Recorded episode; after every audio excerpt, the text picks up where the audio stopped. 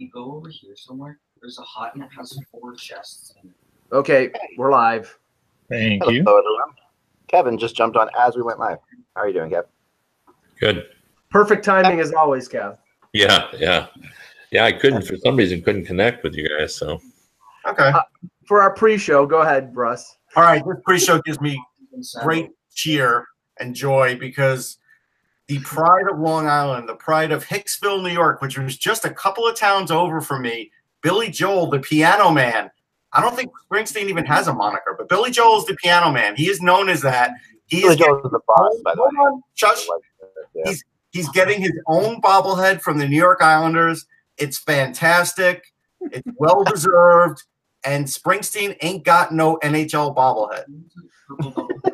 He does have a moniker, though. I can't believe you said that. The boss. The boss. I know. I forgot for a second. There's absolutely we can't get into this debate again. Yeah, they're gonna they're gonna they're gonna have a they're gonna have a, a, a bobblehead of, of of Springsteen with a shovel in his hand digging a ditch in New Jersey. I would rather watch.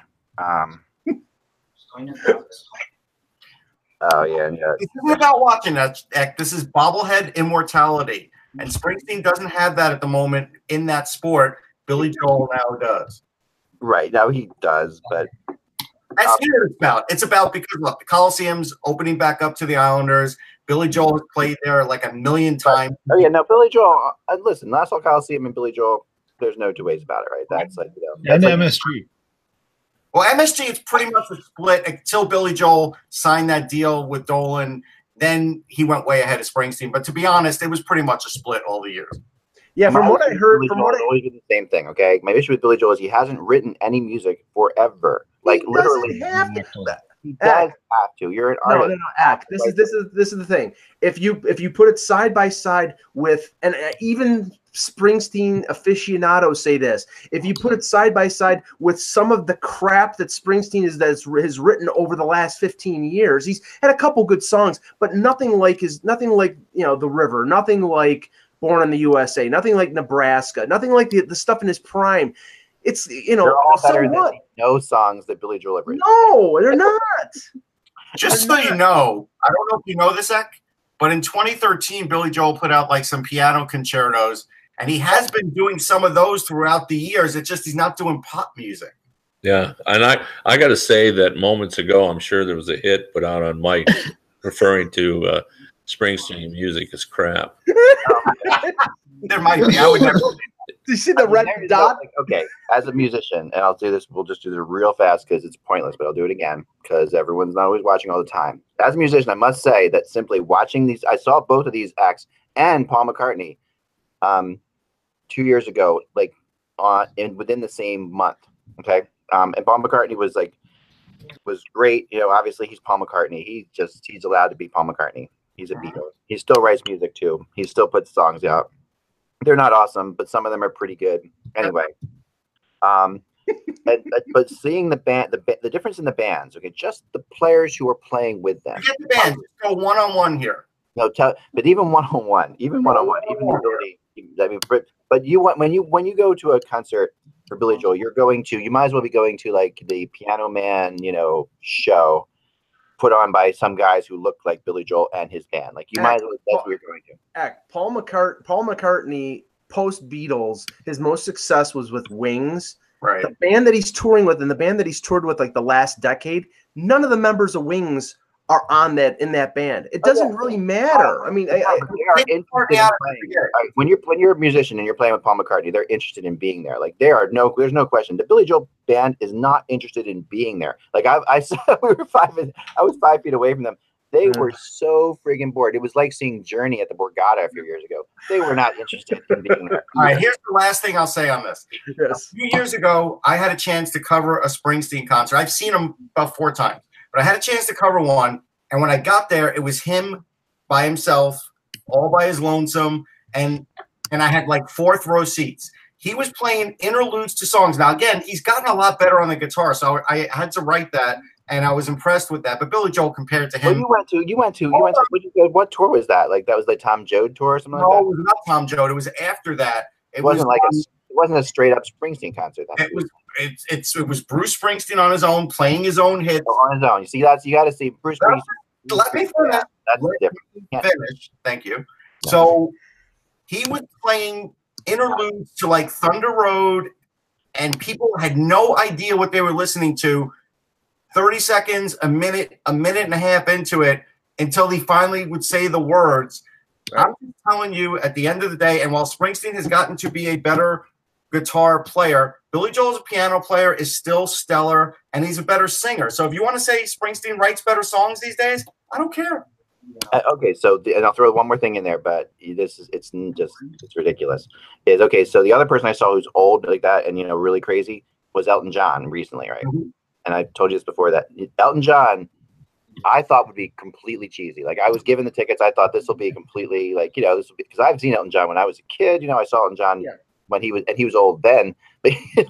so I'm like, so this is, but Elton John and his band, which is like his original band, which is amazing, um, is It's, was awesome. Like Elton John, it's his farewell tour. but he was with Yeah, going because on, he's done. it's he's going done. five years. His farewell tour, okay. But anyway, I'm just saying that's a that's a hell of a farewell tour. But anyway, he's um he's amazing, and so he's up there with Springsteen, still performing actually as they are, where where Billy Joel and even Paul McCartney are are kind of karaokeing themselves. But right now, right right now, Billy Joel won, Springsteen nothing, and bobbleheads. Game over. That's all we're Let's getting. start, let's start the show. Springsteen's not a hockey guy. I'll tell you that. I know that. I've talked to people about that. You know who's a hockey guy and his favorite favorite uh team is the Flyers? Trey Anastasio, a Phish. Good Yeah. New Jersey. I. Yes, I did know that. I've seen. I've seen him in. And he played in a Flyer. He played in a Flyers charity game in nineteen Christmas around Christmas nineteen ninety six, and he was wearing a Flyers jersey at uh, the old Wachovia. Was that what it was? Yeah. Magovia. Magovia. Yeah. That thanks to Springsteen's drummer as a season ticket holder at the Devils. I'm pretty Yeah. sure. and Okay, that- that I didn't know. That's interesting. I've seen Max Weinberg at Stanley Cups. Yeah. I've seen him like before the game. I've seen Max Weinberg and Trey He's- Anastasio was in the locker room for the Flyers when he was touching the Prince of Wales jersey and taking a picture of it with his dad. It was kind of cool. That's He, cool. got, he Yeah. actually Weinberg read a couple of my books. Oh, Um, yeah, that's cool. he, he, I know he's a, a hockey fan. He He's a wrote big hockey guy. He is. That's really cool. I didn't know that. Yeah, that's that's that's amazing. Anyway, Springsteen's not really a sports guy too much. You got He loves hot sauce. I can tell you that because I've learned that over the years. Springsteen is a, a hot sauce connoisseur. Uh, one time, when remember when the NHL was on break, you know, like one of those lockouts, I was doing a little supermarket work from the back end, and I was in northern Jersey helping out on like a set. And they, that's where they told me, hey, this is where Springsteen gets his cases of hot sauce from. that's excellent. I love that. All right, let's start here. Uh, do we have the order? Do we know what we're doing? Yes, we do. Yes. Russ follow or Peter follows me. Yep. Then Russ. Then Kevin. Okay, here we go. Don't get sniped. Hello, Hockey World. It is Friday, November second, two thousand and eighteen. I'm Michael Augello. I'm Peter Tessier. I'm Russ Cohen from Sportsology. I'm Kevin Allen, USA Today Sports. And I am Eklund, and you're watching Hockey Buzzcast on HockeyBuzz.com. This is the podcast that comes every Monday through Friday at this time to fill you in on the comings and goings in the hockey world. We had a lot of games last night. Yep. Um, I like 13 games. It's kind of crazy that you can't really you can't really get your hands around any game. Like I was trying to watch a bunch, um, and you know, and then of course you know the late you have the late games, early games. I watched three or four of them. That's Yeah, I watched the bits and pieces of each of them. Um, the ones that were interesting to me, and I actually got really intrigued by the Islanders Penguins game, and I tweeted about it a little bit. Um, and the Islanders now, who were that was their they won home and home, they won home and home against Penguins. They're five and zero against the Metro Division. Oh my god. They really, I mean, I, I think there's something special to this team. Like they they remind me so much because when I when I fell in love with the Predators as a team to follow them, Mhm. Yeah. they were they were a they were that was Barry Trotz's you know first like you know say six or seven years in Nashville, and this team the Islanders remind me so much of those Predators teams. Like there is, you know, they had uh, the Preds like back then they had like they, I guess they had Arnott right. Am I thinking Arnott or was it before Arnott? I'm trying to remember if they had Arnott. Yeah, I know. Well, not for a while. Yeah, and they just and they had of course that was the first time through for um you know they they had uh they Legwand Legwand was you know they had these guys and Hartnell and and Timonen and and Mhm. they really had they, they were they were a fun team to watch because because Trotz just had them working so hard that they frustrated the hell out of teams. And that is what the Islanders are. Like the Islanders are really that kind of a team. I mean, they are so similar. And I mean, for me, who was crushed as by the Islanders in 1980 in the Stanley Cup Finals as a child, but still I grew up on Long Island. Let's not talk about getting crushed by the Bye, Islanders. guys. And please stop. for me to be saying this is something. Okay, um, I think that there's something. I mean, and like I said before, the three teams from the 80s, the Islanders, Oilers, and Canadiens, are all flying right now, and it's fun. It's fun. It's fun to watch this. thing. I saw that game too, and I come to the same conclusion that I did the day before yesterday. Barry Trotz is doing a great job with their defense, considering they don't have the best personnel. So he's he's really corralled that and done a nice job with it.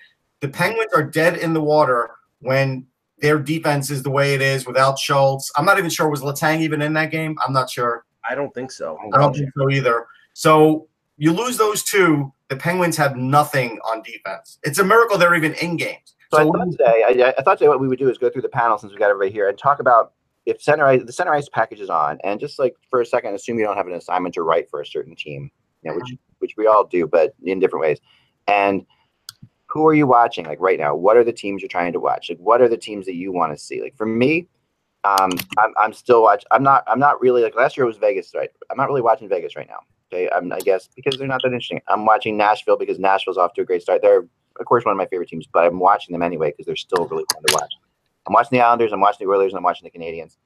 Um, Kevin, Kevin, what do you think about this? What Uh, yeah, I'm watching the Coyotes, uh, which uh, you know they're playing. You know, maybe the best defensive game in the league right now. They're Really? the lowest goals against average, and I'm kind of intrigued by that team a little bit. I'm curious about it. Um, I'm watching the Predators because they've been really, really good, and I'm watching the Leafs. Like I'm really Mhm. fascinated by the Leafs, and even though they're not playing well without Auston Matthews, Yeah. um, I continue to be, you know, interested in you know how they're going to perform because there's something about that team that. Um, I, I, you know, I just think they're a good story regardless of what happens to them. Well, it's it's funny, Kev, because when Eck asked that question, and, and I'm covering the Leafs and I'm there all the time. One of the three teams right now, the way they're playing, wouldn't be the Leafs because uh, um, recently in their home games, and I, I I said this on on Twitter last night. The formula for the Leafs is 57 minutes of frustration and three minutes of uh, of exaltation. It's again they, they don't they fall they fall they, they don't do much in the first two periods. They haven't scored I think in five games at home in the first two periods, and then they get behind. And in a couple of the games, the one against Winnipeg when Matthews got hurt, they scored two goals late. Mhm. Or a goal early and two goals late to win the game, but they they seem to think that they can turn it on in the last five minutes and and win, and they come close. But you have to put more of a, a 60 minute effort in and and other teams are playing good defensively against them but they have to fight through that and they haven't been able to lately Out- Yeah, outside of the Let's go back to Arizona for a second too, because that, that- I think that's a really good one to touch base with, um, if we could. Because Arizona, um, I agree, they started off one and four, right? They were struggling. Right. It was it was like the end of the world was coming. You know, Tocchet's got to be gone soon. And yeah, and now they've got two goalies. So well, I mean, the, their goalies. I mean, Ront is, is, is off the charts, right? I mean, he's playing incredible. Well, yeah, and, and what's interesting is, um, you know, again, I, I always look at it a little bit differently. Like Mike was talking about the Maple Leafs, you know, he's talking all in terms of, you know, how they're performing. But you know, I always like the kind of the storylines as well. And um, what I like about the uh, the Coyote situation is not only are they playing the way they did at the end of last season, when you know down the stretch they were one of the top teams in the league. Like they had an incredible record to close the, season, and but you know I'm still fascinated by the whole John Chayka situation. Yes. Dubas is a big story this year because he's such a young GM for such a, a historic uh, franchise in Toronto. But Chayka is still three years plus younger than Dubas. Right. And he's been in the league three years. He's 29 years old and and running this team. And he's been a very, very aggressive general manager. If you look at you know, he calls himself transactional. That's how he Yeah. describes his style.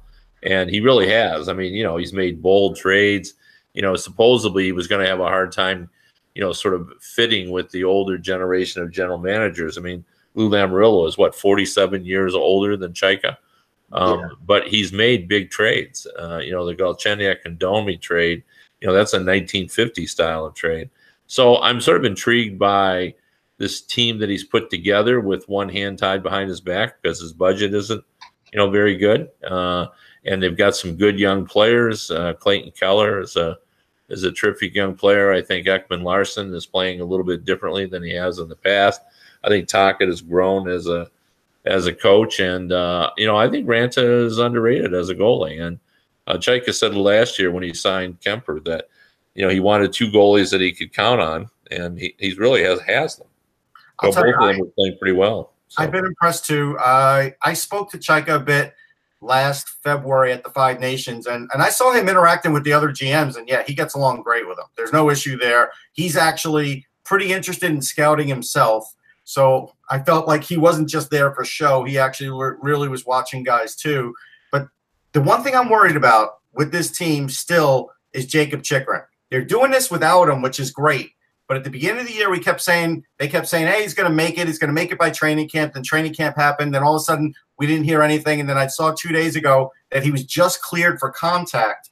But again, that could still be weeks away. Like until I see him on the ice playing regularly, I'm still going to be a little bit worried about him and his injuries because they really do need him. They're not going to be able to keep this up without him. But if they get him and play like this, they could be a playoff team.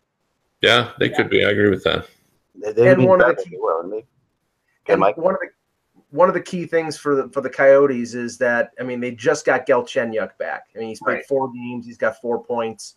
You know they're not. A, I mean they have a lot of offensive talent, but it really hasn't come to the forefront yet. I'm looking at their stats right now, and Keller is leading the team with eight points, five goals, and three assists. You know there there's more talent than there than meets the eye. They're doing it with defense, and that's that's a good thing. But eventually, you know they're going to need some of these veteran guys that they brought in, like Grabner and Galchenyuk through via the trade, they're going to need them to step up and provide some support. It can't be all on the back of of Keller and Dylan Strome and the young guys. Yeah, I'll tell you now, teams wise, my number one team to watch if it's outside the metro because it's just for fun is Colorado. Yeah, I was going to say that. I was just talking about Kamenev just this morning on on Stellick and Simmer, and he's starting to come together. They got him in that big trade, so they've done pretty well for themselves trade wise. If you want to talk about somebody doing well on trades, Kevin, it's Joe Sakic. The hmm. returns you've gotten in Girard and Kamenev, and just the production he's getting out of Rantanen and now Varlamov again. He has two goalies. They they still have Grubauer there. Like they're a team that probably doesn't get talked about enough, and they're a dangerous, dangerous team. Minnesota, who I believe will win the West, still I watch, and I'm fully invested. And Mike can laugh, but they're winning No, games.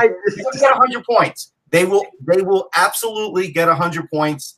And I think this year the key to them, like I said, is Staal and Parise. If Staal and Parise are healthy when the playoffs start, I Mhm. do really think they can go far because Granlund's also off to a great start. So they're they're fun. And then beyond that, I do start watching the East after that. yeah, Colorado. Colorado. Oh, go go ahead, Peter. I was going to say Colorado. I'm I'm turning into a bit of a Nathan MacKinnon junkie. Like that guy, he's just so much fun to watch.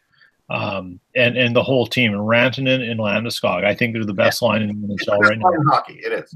Um, the other team and old, you know, I watch because I'll stay up a little bit, and you know, it's my old stomping grounds. But as Canucks, because I think, I mean, Pettersson is something special. He is. But despite the flack that and and I delivered it here, I think we all did during the summer for Jim, Jim Benning. That he, I, I was not giving them. okay, I know Mike and I I- definitely are.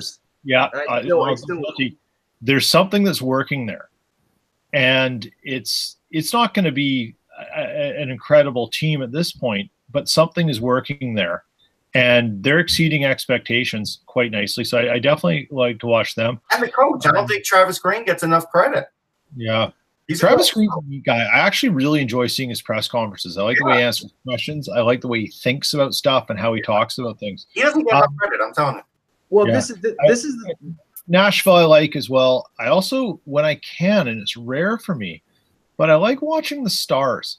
Mhm. There's something interesting about the stars that that I find sort of really intriguing um, about them, and that you know, and I think it's gonna be really fascinating to see what comes down with the dre- deadline with them and what they do with Jason Spezza if they're in a playoff position and how they address that issue. Well, I will tell you this: Jim Montgomery putting Spezza and Sagan on the penalty kill, which Mike saw in person. Yeah. Great move. Their penalty kill just kills you. The minute the puck carrier gets into the offensive zone, they attack them.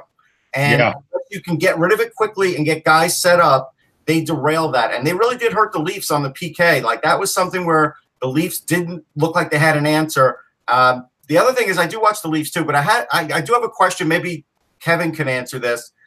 Mike Babcock, I saw him putting gum in his mouth, you know, on the bench. I'm thinking he's like a Wrigley spearmint or a juicy fruit guy, but I'm not sure. I, I think it's ice chips he puts in his mouth. Oh, it's ice chip. Yeah, yeah, yeah. Yeah, he's that's what he used to do. I you know unless Old, he's, old Mike Keenan trick. yeah, he just loads up on ice chips. So, Interesting. Okay.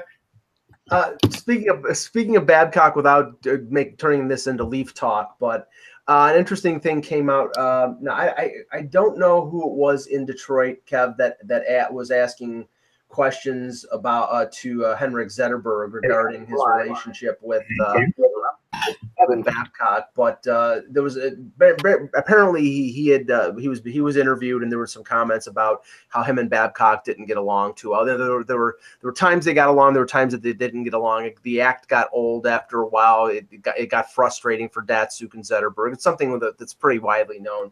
And Babcock was asked about these comments today. He says, "I remember uh, Z, meaning Zetterberg, being mad a few times." I also remember Zetterberg putting his name on the cup for the rest of his life. So Babcock is just was justifying his, you know, his, uh, you know, the way he operates um, by by saying that if you follow what's going on, you know, you're going to win. And and I actually I was in a scrum yesterday with Roman Polak, the former Leaf, who's now playing with Dallas, and he essentially said the same thing. He says, you know, Babcock is a taskmaster. He expects you to do things. He's not any worse than Ken Hitchcock or I think Andy Murray was the other guy that Polak said. But what he did say was, you know, he expects you to do something. And for a sort of meat and potatoes guy like Polak, it was easy because the, the expectations were, you know, get the puck out of the zone, do this, do that. For star players, you know, they have all these offensive talents and he wants them to be two-way players and he gets on their cases. So that's, you know, that's where I think Babcock it, it, he gets on the nerves of some of the star players, but in the end they win. So that that's the price you have to pay. I mean, it, what I would say about that is it's kind of like the old Scotty Bowman line when he was with the Canadiens, where and I can't remember whether it was Steve Shutt or Larry Robinson, but somebody said we, we hated Scotty Bowman for 364 days, and on the 365th day we won a Stanley Cup. right. It was very similar to that in Detroit. Um, but the difference is, is they always tried to draw comparisons between um, Babcock and and uh, Scotty Bowman because they were both in Detroit, but their styles were completely different. You know, Scotty Bowman never really communicated with players, and you, you basically knew how you stood by how he played you. And he, you know, he's not a guy that would engage you in a conversation and ask you how you felt.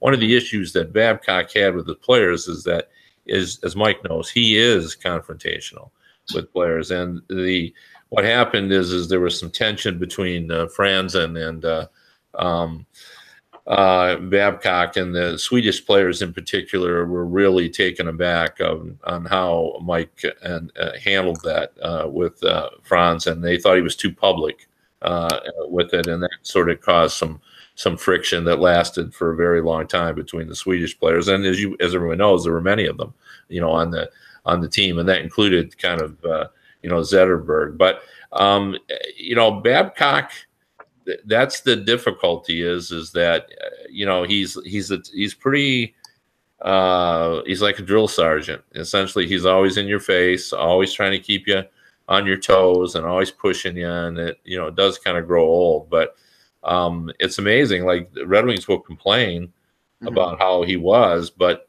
you know they always sort of understood that he prepared them better than most coaches are capable of doing. So that, now, that's the difference. One of, one of the things that was brought up in uh, some of the post game stuff yesterday was, you know, because teams like Calgary and St. Louis and you know they who were struggling when they came into Toronto and Dallas, who's been sort of up or up and down. They're they're a pretty decent team with a lot of talent, but there's been some ups and downs with them.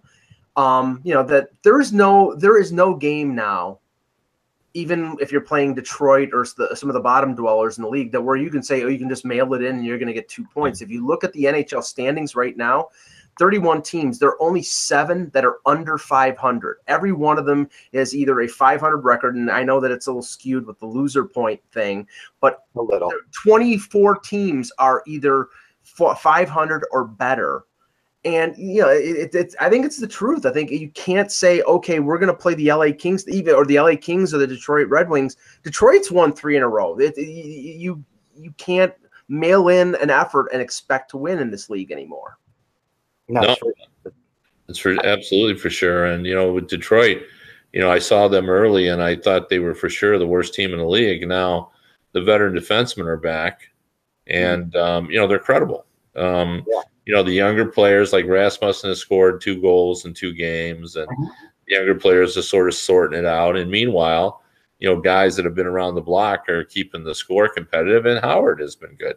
Yeah. So you know, if he's going to be good, they've got a shot. But um, you know, there's just too many holes on that team, and there's too many people trying to, you know, learn to be, you know, to sustain this. But you know, we look at the teams that we all thought were going to be near the bottom. You know, the Ottawa Senators are better than we, we expected. The Vancouver Canucks are better than we expected. The Carolina Hurricanes are better than some people thought they're going to be. The Islanders are better than a lot of people thought they were going to be. You know, the bottom has really sort of all risen up. Um, Yeah, we're not even at 20 games yet. It's going to change. We know Well, I mean, uh, yeah, Russ. I mean, that's fairly obvious that we're early in the season. But my point is, is that th- those teams were all expected to be slow out of the gate, and Right. you know, and everything else. But you know, will it even out? Well, for sure. Well, You know? and and that's the thing. I don't think when we were looking at these teams and looking at the beginning of the season, I think in our minds we're saying they're going to be like Colorado bad from a couple years ago, where they have 48 points. Yeah. They may be they may be bad, but they may be in the late in the high 60s or low 70s. They may be not be completely out of it. It's just they're not as good as the teams that we think are going to make the playoffs. Yeah, no, yeah. The difference. I mean, GMs say it all the time, and it's just the difference between the playoff teams and the bottom teams are, um, you know, it just isn't as great as it once was. And you know, to be honest, I think we like that. I mean, you know, if everybody was exactly how they thought they were going to be, it wouldn't be any fun to watch to watch the games. You know, Sure. so I mean, I'll say this: there, you know, there are some teams in some sports that are unwatchable. I don't think anybody. I don't think there's any team I would deem unwatchable. Buffalo Bills. Sorry. No, I mean, I mean the NHL. In Yeah. the NHL, yeah, I think I think you're right. so- No, I think you're right. I think you're right about that. I really do. Um, I, and you know, I mean, another thing. So, Peter, who are you watching? Like, what teams are you? What teams interest you? Uh, I, I, Colorado for sure, Vancouver, Dallas, and obviously Nashville as well. And you know, I'll take any Central game, but those are my top ones, and hands down Colorado because I just love what MacKinnon does. I'm turning into a MacKinnon junkie. yeah, he, he can definitely. He is definitely entering that level. Like to me, they're they're. I, I feel like you know, like the whole Gretzky Lemieux thing when I was a kid, and then below that there was Hawerchuk and Yzerman. Right, that's how I always saw things. You know, back then there was the there was that one level, and then there was that lower level, and now I think there's McDavid and Matthews, and then below that, MacKinnon, maybe. Like is McK or is MacKinnon like up there, or is it? ju- You know, we've had this debate many times. It's times. that line. Ak. It's it's that entire first line that's in. I know. oh yeah. Now, Yeah. now for go ahead, And- Kevin. people have been talking about this too, actually around the league. I'm sure Mike's heard it too. You know, for the longest time, it was twosomes that we were dealing with, Yeah, and we now have some lines going where all three guys are crucial. You know, um, and uh, you know that's that's a, a, a little bit different too. So you know what's crazy? is People aren't even really paying attention to how great Malkin and Crosby are playing right now. But the two of them are, are out of their minds. I mean, Malkin has 17 points. Crosby is the hottest player in the last couple weeks of, those, of, of, of, the, of the year. I mean, and the, Pittsburgh's always fun to watch, but you know, Point: Malkin's better than Fedorov. I mean, he's probably going to go down as the best Russian player when he's done. I, I that's a good question. played in a different era, or even just if Sidney Crosby wasn't in this league, we would be talking about him as the best player in the league, possibly. Yeah. I, I, I say all the time that you know it, if there was a four year period when everybody was debating whether it was Ovechkin and Crosby was the better player, they were sort of going back and forth. But I always said there were periods of, of each season when Malkin was the best player in the league. Right. Yeah, just because Yeah. you know he was so uh, you know dominant. But I I, actually got- have a question that I wanted to pose to everybody because and I, I think everyone would enjoy answering this. Who's the one team that you want to see better because you want to watch them? Yeah. It's the it's the Oilers. You know, I I really want the Oilers to be better because I, I love watching McDavid, but you know they you know I need that team to be more competitive, and Yeah. uh, that's the team I'd love to see get better. Yeah, well, I want to see him get better because I picked him to fin- win, it- win the division. But they, for me, for me, it's the Panthers. I, I mean, I'm really, I, I'm, mm-hmm. I'm on Bob Boughner's case because you can't blame everything 100% on the Roberto Luongo being out because even when he comes back, you don't know that he's not going to go back out. At some point, the coach with the talent, hold on, Mike, with the talent on that team, at some point, the coach has to do something with these players. And right now, they're doing nothing. Well, Yeah, and, I'm, and, I'm with you, Russ. I had not watched the Panthers until yesterday's game in the Global Series. Look, there's some challenges to goaltending. That's obvious. Right. But some of those penalties, my goodness. Yeah. And you, you give Patrik Laine those that many opportunities to reset his team in his home country, where half the people in the stands are wearing Laine jerseys. yeah. You want him on that stage, you're going to let him wind up. yeah, You, Can I can I blame at least one Panther player though? Yeah. Sure. Um, I just you know I just expect more out of Ekblad. Yeah. Like you know Yeah. this year, I mean he had 16 goals last year. And I really thought this season he was going to come roaring out of the gate. And he did get a bunch of shots on goal yesterday, but he has really been almost non existent. I mean, Um, there. Yeah. I mean, can we can we say he hasn't been the same player since before the since before the concussions? I mean, maybe. uh, Yeah. yeah. No, we can say that. That's true too. That's a part of it. to too, and you know, and um, no, no. I, let, let me just say this, I one of the teams I, I, I like to watch is Winnipeg because I, I, I really think they're they're an entertaining team, and I and I was able to watch the uh, the, the game uh, from the media room at the at Scotiabank yesterday, and I, Russ, I, I again I have to go back to it. There were two goals that went through James Reimer like a hot knife through butter. You know that, that's what I'm saying. It's like I mean, I, you can't you can say okay, it can't be Even all with Hutchinson in there, who's not the greatest goalie, but he's good enough. He's still getting besieged. Like their defense isn't doing anything. No, but but they but they need they need Luongo to be Luongo for them to have a chance to win. They need a system that works. Right. They need a coach that has to really get on these guys, like Peter said, and not take these penalties. They have a lot of offensive firepower on that team. And Yeah, they Davidoff can skate. I mean, they they should be way better than last in the league. Here's, I mean, you know, like Reimer had two of Laine's goals. I mean, one he probably could have had, but it was a pretty sh- shifty wrister. The slap shot, it was out of the net before Reimer even knew it was in. Like, I mean, it was. Yeah, they were. I mean, gonna see that. it's hard to pin that on Reimer. I mean, I mean, Luongo, Yeah. Luongo will calm them down for sure. Hutchinson's been horrible for them. I mean, that's been that's been a really. I mean, he's been really bad. But um, you know, I think that I mean, goaltending to me is when you look at the teams in the bottom of the league, that's what you see, right? You see the goaltending of those teams in the bottom of the league, and it. I know Kevin's always had the great expression that this sport should be called goalie, but this year it really feels like it because it's just if your goaltending is struggling, you're down low, you know, and um, I mean, and th- there are a few exceptions. I mean, the Flyers are sort of in the middle of the pack. They've got the worst save percentage in the league, but they're Yeah. still in the middle of the pack because they're scoring enough goals. But a lot of teams, and the Kings, watching the Kings Flyers last night, that's a team I want to be better. Like, if I'm going to say, I'm going to go with Kevin, uh, the Kings, like, th- that just feels wrong to watch how bad they are right now.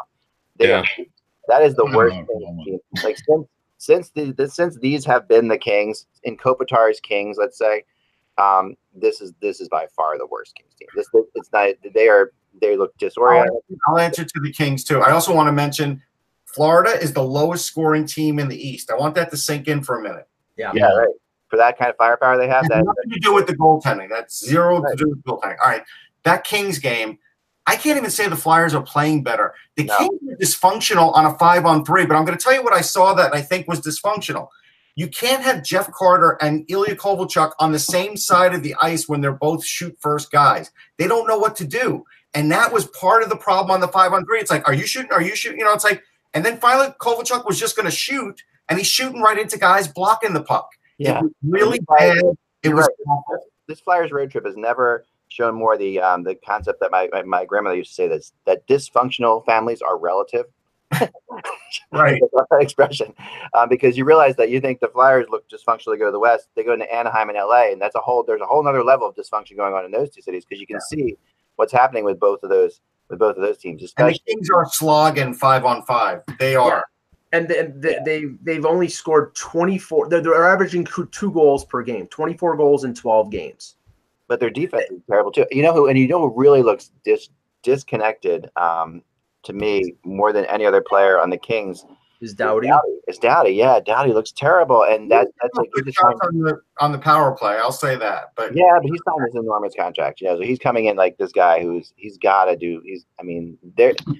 I wonder what's going to happen there. It, it feels as if I mean, it, they really need to change their coach. And I'm sorry about Stevens or whatever, but that team is just not playing. They, they, I he's think ultimately that's going to happen. I think Blake will try and make a move if he can, but if he can't, he's going to end up changing the coach. But again, that's a team where you look at the personnel and you say there still has to be more than a coaching change there because the personnel just not up to what this league is. It's not a matter of talent; it's a matter of how they play, how they attack the game. Yeah.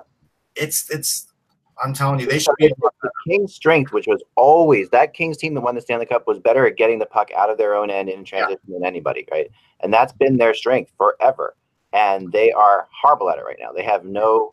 So, I mean, I remember watching the Kings in those Stanley Cup Finals game, saying, "Man, they just have it together." The guy gets behind the puck, behind the net, two guys on the board, that outlet here, outlet there, he's gonna move it, and they're Yeah. and they're they're and nope, it's uh they you know, they suffer from the Kings do uh, a malady that is in all of sports. It affects all sports, and that is, is you you fall in love with all your players, and you know you don't change enough of them up after you've won, and um, you know they all end up with unbelievable contracts, and then you know they get older and they're not performing at the same level, um, and you know they probably obviously stuck with this group, you know, too long, and yeah. you know, with, with Doughty and Kopitar and Quick, uh, even in a speed game with a team that's not so fast, you would think they would be better than they are. But obviously, Quick is hurt and Kopitar is off to a slow start. And I think Eck was right on the money when he said Doughty just doesn't, he just looks to be out of sync. So, yeah. Yeah, and, uh, and, Kopitar wasn't even winning crease battles. Sorry. and I don't and I don't know how Rob Blake gets out of it. Say, say you know, we were talking about this a couple days ago, Kev. It, it, you look at the Kings and say this goes on for another month, and they're way, way out of it, and it's time to they they, they go through the mindset of okay, well, we can change the coach, and they can do they can do that, but if their their mindset is to reset or rebuild or do something, they can't really do it because they've got all these veteran guys on long-term contracts like Brown and Kopitar and Carter and Kovalchuk and the four guys. And, I think they can move a, a Martinez or a Muzzin, but they're young enough and they're good. So why would you want to? I mean, where do they go? How do they how do they do that reset? well, I mean, I mean, I think the way to do it is, is you, you know, you're, you're, you're, you know, you're committed to Doughty and Kopitar. And there's nothing wrong with that. Those are exceptional players. Sure. And Quick is still a great goalie, but he's got to stay healthy. So I think you got to work, you know, around the edges. I mean, you know, what added to the the uh, you know when the Penguins won, it's you know adding you know Sheary, the Russ, all the extra guys that kind of make the team you know faster. And Mhm. you know, I've had this conversation, and I was kind of working on a story where it only takes two or three guys with great speed to sort of change the speed of your team. And I, I, I think that's probably what they're going to have to do. I mean, they're committed, as, as you said, to a lot of these guys, but you know, they're going to have to find a way, you know, to move out, uh, you know, the Tanner Pearsons and the, you know, just the, the, the secondary group and replace them with fresher, younger legs. I think that's the key too. And then that group that was so like why they were winning Stanley Cups were their great third and fourth lines. You know, those guys aren't great for them anymore, and they're still there. a lot of them. You know, and and they and there is definitely talking to Kings fans, like lifer King fans. They are, you know, they're like pining for Dean Lombardi to come back. Like they, they have this feeling like you know, The answer. It's not. and I, I'm not, and I love Rob. Rob Blake is one of the most interesting people and one of the best people in the sport, right? So I'm, I'm not ripping on him, but there's he has he does have a stigma among Kings fans of a of a time when the Kings weren't very good, you know, with Rob Blake, and, and there's a feeling like this is a return to those King teams.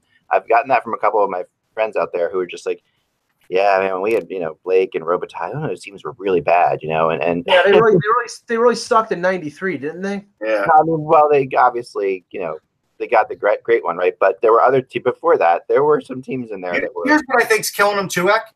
And this started last year with injuries.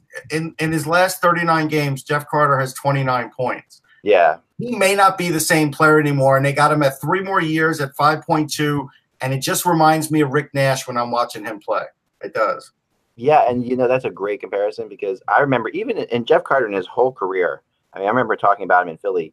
He was there were two different Jeff Carters. You used to say this in the press box. You've heard me say this a thousand times, Russ. Where there's the Jeff Carter that's that plays like Mats Sundin used to play, like where you're going to the net, crashing the net, taking great shots, really attacking. And then there's the there's the Jeff Carter that plays like Rick Nash as like a perimeter player on the outside. And that Rick Nash, Jeff Carter is hard is not is just horrible for what you're paying. You know, and Right. not horrible, but you know, you just don't want that. You know, that's not what you get from him. And if he's not going at the net, like he, the goal he scored last night, that was a real Jeff Carter type goal. That was actually a really good goal because he went to the net, he made a little move, and he's got quick hands, and he did all that stuff. But um, He had three goals on the season though. yeah, but moving up north to Vancouver for a second, there's another team that like that I think that we have to touch base with for a second because Vancouver is so is playing so well and they are playing with so many injuries. But like let's admit that like it, you know, Elias Pettersson um comes back and he is just he, he doesn't skip a beat. Like not He's one of the best players in the league. I have, I'm, I've been saying it all year. it's astonishing that you know usually when a rookie gets hit with a hit out with a hit like that, he's a little hesitant to go behind the net or make Yeah. plays. Not this kid. This kid. Peter, I, I- I don't know what two Chicago Blackhawk players were they they were on the replay that I saw, but he made a move at the at, at center ice on two Hawks in the recent game, and they broke they both broke their ankles. I mean, it was it was essentially he he deked them out going into the offensive zone, and they both sort of like just lost their footing and and and fell down because it was such a quick move. I mean, he's really slick. Yes. He's he's deadly good in a lot of ways. And you He's know, got to be rookie of the year. teams are gonna i mean teams are figuring them out. They they always do. Like you know you players you know you what you get away with right now you may not get away with in february or march. They will adjust. The scouting will get better on them. Players will learn. But this is a kid who is is apparently undersized. All the things we say shouldn't work yet his skill and vision is ridiculous and he's going to be really fun to watch Yeah, I, last year, middle of the season, I was talking to Kjell Samuelsson in Philly, and we talked for about a half hour about Elias Pettersson. And it was just, you know, we're probably the only two guys in the rink that would even talk about him. And he was saying that what he was seeing over there was just super great. Like he couldn't stop, you know, raving about how ready he thought that he was, uh, you know. And so now you fast forwarded to now, so it's it's it's not really a shock. The thing that will be hard to do as far as shutting him down is he's not a pass first guy and he's not a shoot first guy. I know. So it's gonna be hard. He's one of those guys that will decoy you too. So he and he is a great passer. So if they do start to just think, let's just attack him while he's got the puck, he doesn't hold on to the puck for very long. That's the mistake that people made when Forsberg first came in the league, right? And then they learned you can't. so, so then Forsberg got all kinds of. Forsberg in him in, in in some of his stick moves and, and everything else. But I don't even think Forsberg had this kind of shot. No, No, I mean, just just a deadly shot where you can get top shelf short side all the time. really, of all the players he reminds me of, and you know, because I'd uh, be interested in your thought, Kevin, on this one, because I at first I was thinking, oh, you know, he's, somebody told me somebody told me that he was a Zetterberg like, and I, I don't really see that too much. I see him, I see him much more as, as actually Datsyuk like, like he really does remind me of Datsyuk in the way he slows the game down. In, in Yeah, well, he's definitely not Zetterberg. I mean, Zetterberg has never been a skater. Yeah. yeah, Um, I, you know, yeah, he's a little bit of you know, of everything. You know, he protects the puck like Forsberg, um, but you know, he's got some magic in his game. He's got some Naslund in him. He's got, you yeah. know, yeah, he's, you know, he's a every Swedish. I mean, I'm going to be stereotypical here, and I hate it when I Yeah. when I do this, but the Swedes are always so good at protecting the puck. Like it's almost like that's what they teach Yeah. Swedish um, hockey because they come in and he he does that well. He's he's got some dazzle. He's definitely the best, you know, rookie that they've seen uh, since since Bure. I mean, he's that dynamic. Yeah. Anybody know what his shooting percentage is this year? I'll, I'll check. Yeah, I know, no, I know. It's thirty six point eight. oh my god to me, to Well, me, he doesn't he doesn't waste his shots. That's for No. sure. no I wonder, I wonder, I wonder if that thing, Kevin, has anything to do with these kids in Sweden all playing so much soccer. Like it feels, Yeah, it feels maybe. yeah, no, that's that's a good theory. You know, you know, because there's a similar thing. They're all really good with their feet. They're all very good with their feet, Swedes too. Like as far as get kicking the puck from their from their skate to their stick, they're incredible at that. Plus, protecting the protecting the ball or protecting the puck is a big thing in soccer, right? Yeah. So Well, the two best I've ever seen in the NHL. It'd be interesting to get Russ's thoughts. Uh, but uh, you know, Forsberg and Zetterberg were the two best I saw at protecting the puck. Yeah, I Uh, can't think of anybody better. I mean, those yeah, guys I were. mean, they they were incredible. Yeah. Yeah, Uh, Forsberg was otherworldly at that skill, and you know, yeah. Forsberg's the best. I've he was Yeah. incredible. I, Well, I mean, about Jagr, though? I mean, he had Jagr in there, too. problems. He, you know, he would be as good as Lemieux, but he had the foot problem, and that was the thing about Forsberg that just sort of derailed him. So last year, just to give you an idea, that that year with Pettersson, and what was he, 18 then? At 18, playing against men, he had 24 goals in 44 games and 56 points. yeah. Um, no, it- it- That's like a, that's like a 150 point season or whatever would be in the NHL. yeah, the, the other thing about Forsberg, uh, where he was among the Swedish leaders, was in personality. Like Yeah, I loved Forsberg's personality. You know, he, you know, he was a little, you know, kind of chippy, yet he was cooperative, like all Swedes. Like I, sense of humor. He would he would yeah, he was there once funny. in a while. Yeah.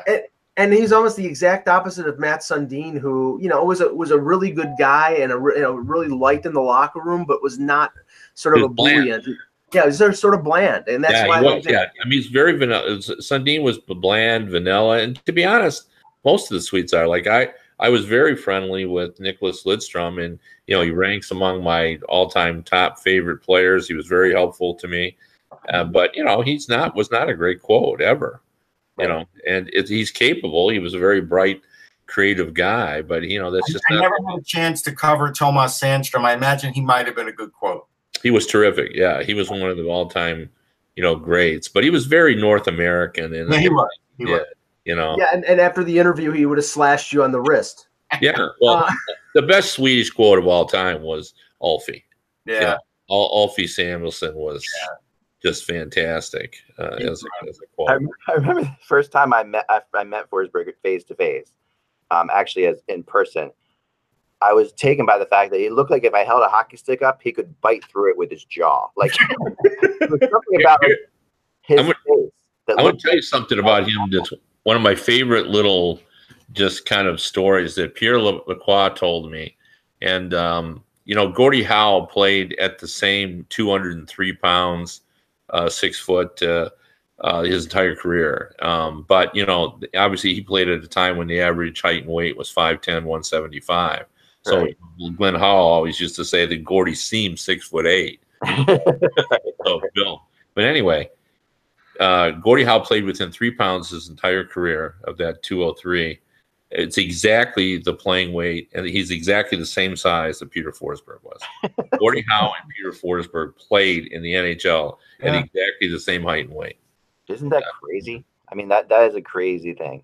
Yeah, yeah. I mean, it just and Gordie seems so much bigger, you know. Obviously, Yeah. Oh yeah, and- Comparatively, Pettersson will put up Forsberg numbers for this era. No, Yeah. uh, I think so too. And I, I, I just, I just, I just, I just love watching the guy play. I mean, Forsberg also had like he was the king of Sweden. You know, like he was beyond like beyond everything else. Like the Crocs thing, which he barely made more money on Crocs than he made in the NHL. Someone said that the other day. I heard that they made Yeah. more money endorsing Crocs. well, Salming made more money on underwear, didn't he? Didn't That's true. Salming? Yeah. yeah. He did it for a long time. That guy stayed in shape for so long. so Salming and Bjorn Borg made more money on undergarments than they did in their professional Right. career. Yeah, no kidding.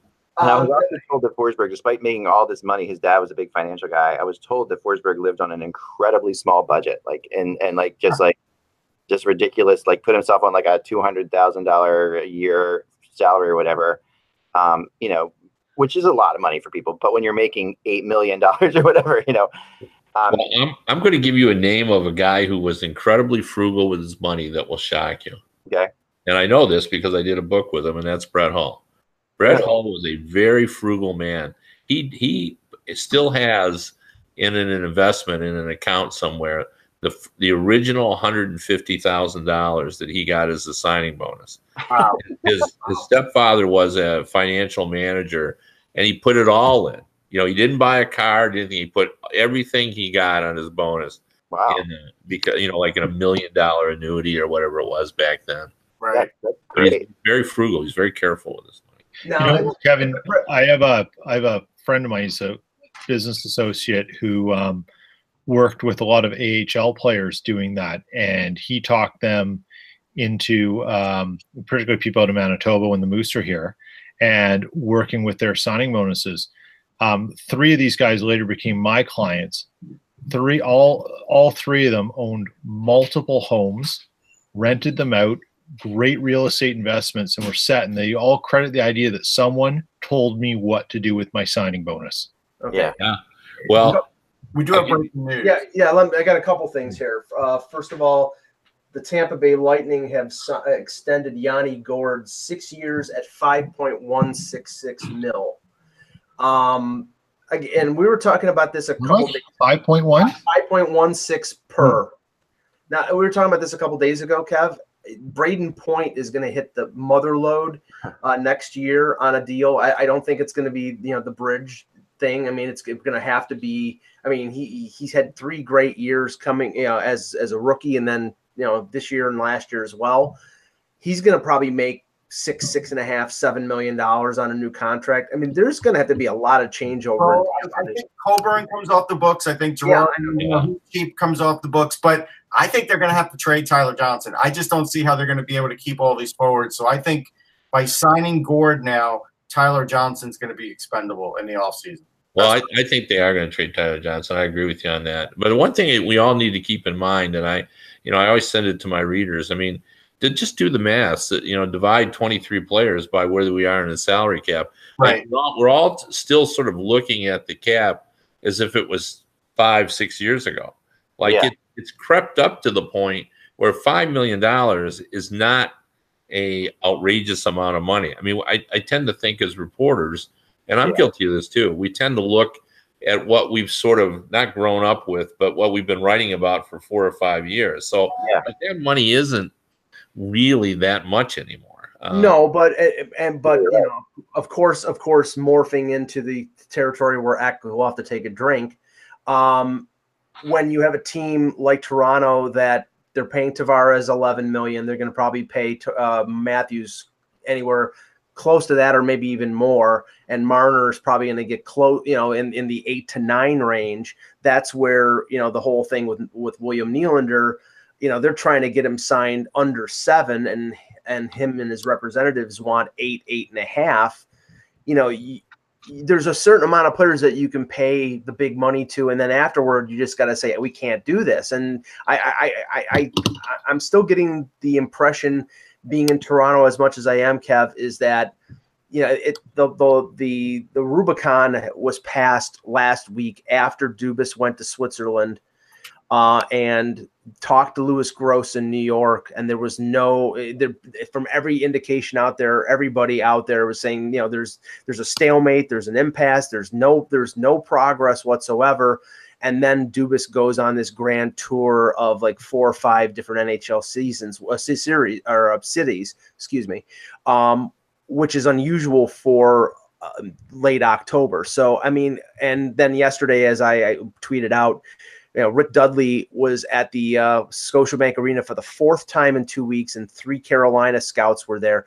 I mean, the, the, there's so much circumstantial evidence and so much smoke out there that Nylander, is, maybe he's not being shopped, but that teams are are real, are preparing for the potential of him being traded. That you can't ignore it anymore.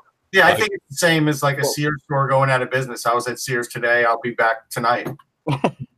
Yeah, I, I I agree with you. I mean, I think they are really exploring trades, and I think um, the uh, Carolina Hurricanes are a, a good option. They've got a lot of good young defensemen, Yeah. and I think not only are they trying to get a top four defenseman, but and I and I pretty much know this to be the case. What they're really looking for is some cost certainty in, in with that player. Yeah. You know, try, just because they need to be anything. But I, I am going to repeat what I said the other day.